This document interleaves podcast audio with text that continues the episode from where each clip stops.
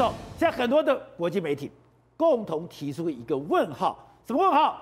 当蔡英文总统提出四个坚持的时候，为什么习近平悄然无声？哎，你这样一讲，前面这都废话，更重最重要的就是坚持中华民国跟中华人民共和国互不隶属，这根本就是一个两国论。是，可是你在讲两国论的时候，我们要讲李登辉特殊的国与国关系的时候哦，没错，当时我们讲的。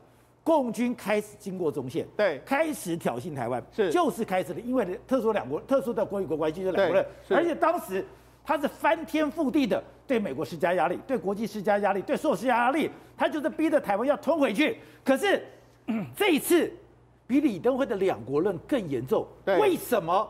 习近平到现在。还没有回应呢。没错，蔡英文总统在国庆日讲的这个坚持中华民国跟中华人民共和国互不隶属这个话，实际上就是变相的两国论。那两国论呢，大照理说的话，中共应该会有很强大的反应。结果习近平到目前为止，他并没有对这个有任何的表态。习近平还没有动作。你看，这引起了这个德国之声，他就说嘛，他说在北京的研判里面，蔡英文是比李登辉和陈水扁更顽固的台独领导人。对，就他说了这个话之后。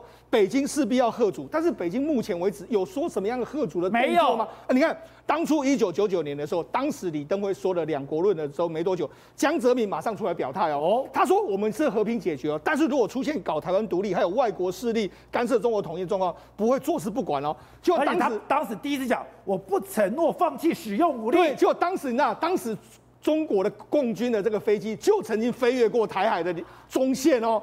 那中线的时候，宝杰，那当时我们的幻象两千上去拦截，对，幻象两千拦拦截的时候，都已经准备要开火了，要准备要发射飞弹哦，然后就一直在那问说，那请问可不可以开火？请问可以开火？宝杰，当时没有人敢，没人敢开第一枪，开第一枪，你就知道说当时的兵凶战危的程度。所以你说，中共的飞机第一次越过了台海中线，对，就是为了李登辉的两国论。对，好，那可是你看到最近的这个状况呢？最近状况，哎，国庆日之后，其实他们来扰台的飞机的反而变少了。反而变少，那他到底在做什么？宝姐，我跟他讲，因为他现在呢，安内比攘外更加重要。你说习近平现在有一个大麻烦的事情了，他十一月要召开这个六中全会，六中全会里面来说，这一次会有一个第三次的这个中国历共产党历史上的第三次的历史决议。历史决议，这个历史决议呢？习近平一定要把它搞定。哦，如果把它搞定之后呢，他二十大连任就没有问题了。那为什么这个那么重要呢？这个很严重哦，而且这是历史上中共的第三份。中共的第一份是什么？毛泽东当时发了第一份，那一份是啊，否定王明路线。否定王明路线之后，确定毛泽东是中共的唯一的这个主流路线，所以确定了毛泽东的领导地位。第二份历史文件是邓小平的历史文件，他说什么？他说他否定掉毛泽东的文革路线。改革开放，确定他是第二代领导的核心。开放，对，所以现在呢，习近平他就是要第三份的文件。第三份的文件下去之后，宝杰你知道，他的十年任期的这个箍咒或许就可以拿开，就可以拿开之后就变成是未来中国可以连任很久很久的这个他们中国的领导人。所以这是他一定要完成的。所以说，虽然明年才换届，对，可是明年换届可能只是一个仪式，只是个形式上的动作。是真正最后的刀光剑影，最后的决战。对。是在最近的第六大六中全会，没错，他这一份历史文件一定要让他表决通过，通过之后呢，他明年二十大大概就可以风平浪静的这个度过，所以最近呢才会有那么多的消息出来嘛，包括说像马云到海外去啦，或者说各式各样的消息全部都出来。好，那么呢，最近他做了什么动作？他为了要巩固这个整个这个权力核心的时候，哎，他最近破天荒，你知道最近中国到很多省的一把手全部都被换掉，你看，你看。从这个十月十九号到二十号，有十三个省的一把手或二把手全部被换掉，才两天时间。你看我们现在弄出来，一二三四五六七，这个七个省都是省的一把手完全换掉。你看，包括什么？江苏省委书记，这个西藏区的这个书记，然后湖南省委书记。广西的区的这个是党党委书记，云南省委书记，黑龙江省还有江西省，全部都换掉，全部都换成是，哎，人家就说这换的大部分都是属于江，哎，习近平的这个人马，甚至他还空降一个叫做安徽省的这个政务委，他是从中纪委调过去的，是中纪委来的，对，没错。那实际上，实际上这几天的时候，你可以看到，哎，习近平似乎是还蛮开心的，他这个十月二十号的时候在黄在山东的黄河口在考察啊，你看这是习近平，对不对？其实你看他还似乎言下。这个算是比较轻松一个状况。对，那大家看的是这一个，这个叫李甘臣啊。李甘臣，宝杰知道，事实上他是六六零后的这一个中国的领导人哦。他现在因为他是最近也被调到山东省去了当省委书记，所以这次呢，习近平也去看他。所以你看，习近平大大动的这个所谓省委书记这样在做什么？当然为目前的六中还有明年的这个十二十大做一个铺排的动作。因为你知道在黄河有一句话，黄河九曲终必东流，你总是要往东流。对，所以他讲，他一直在讲历史命定。对，这个历史的一个定论。对，代表。我是历史天选之子，没错，他可以在黄河口这样去看啊。好，那除了这个之外，你看他最近还做了什么动作？最近就有人爆料，就是说为了习近平，为了要巩固他二十大这个状状况，他甚至还密密建了一个什么三万人的这个清军呐、这是什么意思呢？因为我们知道，其实在二零一二年的时候，当时习近平曾经风腥风血雨嘛。遭遇过，包括说像周永康的这个政变，那幸好当时有邓小平，还有这个叶选宁给他一些军队，他才才能够平得平镇得住。但是问题是，这些军队他还是信不过哦。那怎么办呢？听说他从这几年的时候，一直不断的在他身边要建一个清军。这个清军要怎么样？第一个，我要审你的这个出家是身家，譬如说刘宝杰，你要参加了，你们家三代绝对都是要清白的，可能都在跟共产党相关的人士要查三代。对，然后我会很严格的这个审查你的这个状况。这三这三万名是我能够信得过的，那这三万名就放在他的身边，放在身边后，他随时可以调动，随时可以使用，这就是他的丰台大营。对，那一定一定政治清白不用讲，你一定要人格都各方面都是我信得过的，这三万人就在我的身边，所以你可以看得出来嘛，为什么他最近还是一直在调动省的一一把手，还是持续在清洗政法委，甚至很多军区他现在也在调动嘛，还在动军人，他显然是相当相当的担心嘛。好，那除了这个之外，目目前的海外有个爆料，就是说这个目前孟建柱的一个这个算是他的秘书。陈希、陈希、陈真啊，他吸了大量的这个钱，跑到海外去。为什么？因为事实上，现在整个中国内部的政法委体系里面来说，是处于一个相当纷乱而且不中性的一个情形。现在还有人敢跟他作对吗？对，好，那除了这个之外，你看，除了清洗政法委，省了一省的这个一把手，包括说军系的这个相关的人士之外，他最近在动什么？最近开始在清洗，我把你的金流端宽啊。马云或许我们可以广义来说，这也是金流处理的一环吧。哦、除了这个之外，你看他最近去查什么？海航。除查恒大，除查蚂蚂蚁跟滴滴，他目的是什么？不是要查这些公司，他要查你看，譬如说建设银行、中信集团、农业银行、光大银行、中国人寿、中投公司这些，你们过去到底在搞什么？他在查金融机构。对，我要把你的金融机构全部都给你端了去。所以这次的巡视组最终在六中全会最后查的就是金流嘛。所以显然他有一个程序。把你们都摸干净之后，我最后去查你的金流。金流如果也掌握在手里面的时候，大概就可以确定说，今年的六中全会可以安然的度过，而二十大也可以过。但是我跟大家讲，二十大过后呢，如果他真的确立之后，这反而是可能是台湾问题的开始。什么意思？他现在就不要吓我。他内部已经清理清理完毕之后，另外一个重要时间点是什么？明年的冬奥。他现在因为冬奥的问题，他不会跟美国闹翻。但是明年的冬奥二十大都过了之后呢？你说中美迟早会闹翻吗？他到底会怎么做？这就。值得大家持续的观察。好，董事长刚刚讲到的，当蔡英文丢出了四个坚持，特别讲中华人民共和国跟中华民国互不隶属的时候，哎，这是非常明显的两国论。可是习近平没有什么这种动作。大家讲，因为他现在全心全意要去处理他的六中全会，这是他能不能连任，他能不能当万年党主任、万年主席的最重要工程，有这么重要吗？他现在确实。不想闹事，不想闹事，不想闹事。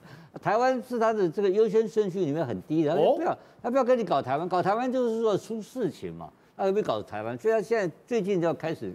刚刚四中讲的是对的，因为六中六中全会，六中全会是十一是八号到十一号，十一月八号到十一号三天时间，那最重要就一个任务，就是要做出所谓的第三份的第三份历史历史历史历史决议。他要做的是说，未来二二十大以后，他要开创新局。什么开创新局？要中国要强起来，他还要中国强起来。强国梦就是他的强国梦，就是二十大强国梦。当然这个论述的时候，就是要把前面做个总结，然后后面要做个强国的一个向外的、向未来的一个发展的一个概念。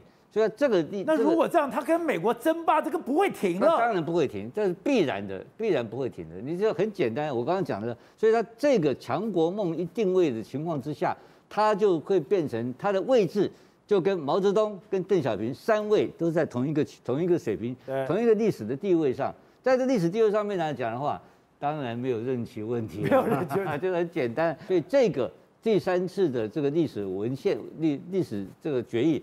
对他来讲哈很重要，但内容有没有？内容很空洞，内容是很空洞，不像前面两个。可是在这个时刻，还有人敢反对他吗？没有了，目前没有了，目前没有人反对，就挡不了他了。内部没有人反对他，但是现在情况不好是事实嘛。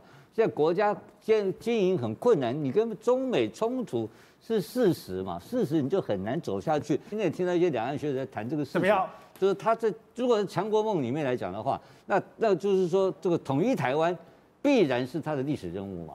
所以他二十大以后的习近平，他一定会把台湾的事情再做一个他自己的规划，甚至于说把它，我们也有谣传说把它放，把它规划成所谓的统一进程表会出现，那就是台湾未来就有一个时间性的，就就有时间的压迫感，因为他要把台湾变成他的牌以后，他才能够对内遂行更大的统治。他也要打台湾牌，全两边都打，所以美中都在打台湾牌，美国也打，这个他也打。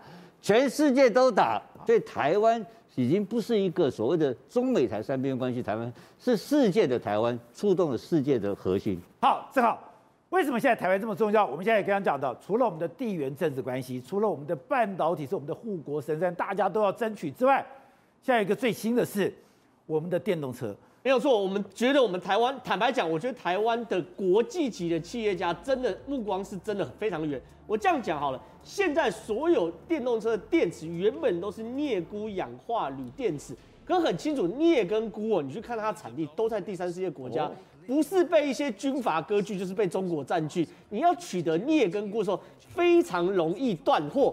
所以这件事情是非常多国家在考虑，说我如果继续发展电动车的话，那岂不是我的命脉被中国或者一些非洲啊、南美洲的军阀切掐在喉咙里吗？所以呢，现在都在想要新元件，新元件，也就是我要跟中国脱钩，脱钩，连这个材料一定也要脱钩，因为整个整个电动车最重要就是所谓电池啊。结果呢，伊隆马斯克宣布，未来特斯拉新的电池叫做磷酸铁锂电池。观众朋友，如果有看我们节目，会不会觉得很熟悉？红海新的电动车就是押宝磷酸铁锂电池，红海押宝的，红海押宝的磷酸铁锂电池。红海押宝磷酸铁锂电池的逻辑也非常也完全一样。第一个，我要非红供应链的话，我不可能继续做所谓镍钴氧化铝的电池。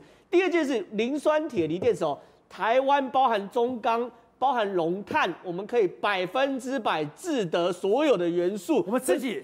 我们百分之百全自产，所以呢，未来啊，你看我们在规格上其实已经跟美国或者是跟特斯拉一致，或是世界趋势一致哦。所以未来如果特斯拉不想自己外包电子，需要有人帮他代工，或者需要有人进口的话，他往哪里找？往台湾找。台湾是可以帮他代工的。对，我们台湾是可以帮他代工，这是第一件事。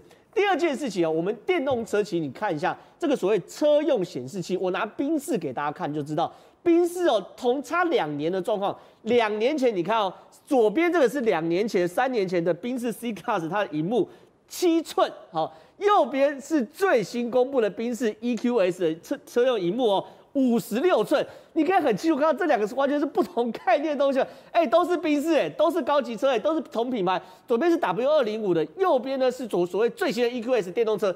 电动车未来趋势，车用显示器一定是。非常大，然后高解析度、高灵敏度，对不对？你看，这是 BMW，都是这样。可宝杰哥，世界第二名做车用显示器的友达哦，第一名是中国的，它叫所谓天马。可中国天马原则上都内销，卖给自己什么大众啊、小鹏啊、理想 ONE 等等，跟欧美没有关系。可是呢，我们呢，友达做车用显示器，世界第二名，九千一百四十万片，去年年增三十九趴，卖给谁？特斯拉。特斯拉是对友达赞赏到什么程度？邀请友达去美国设厂啊，专门供应给特斯拉。还有什么东西组装？我就跟你讲，特斯拉现在最大问题、最为人诟病什么？它组装真的不太好啊。它被网友讲又慢又有问题，又慢又有问题。而且网友说特斯拉确实开得很快，没有错。可你开着会觉得整个车好像散架了。这这这这这这没有办法，因为特斯拉本质是个软体公司，它本质不是车厂，所以呢，特斯拉组装，所以这个最基本的。这个组装是它的短板，这是特斯拉的短板，所以网友都说特斯拉有祖传误差嘛，就是它每一个 每一台车都有误差，好像祖传的一样。那特斯拉当然要克服啊，可问题是你看哦，这个逻辑是什么？就跟特斯拉的本质是软体公司，对不对？他自己搞组装一定有问题。可是苹果为什么要把组装外包给富士康？苹果是软体公司哦，他搞组装一要去动土地。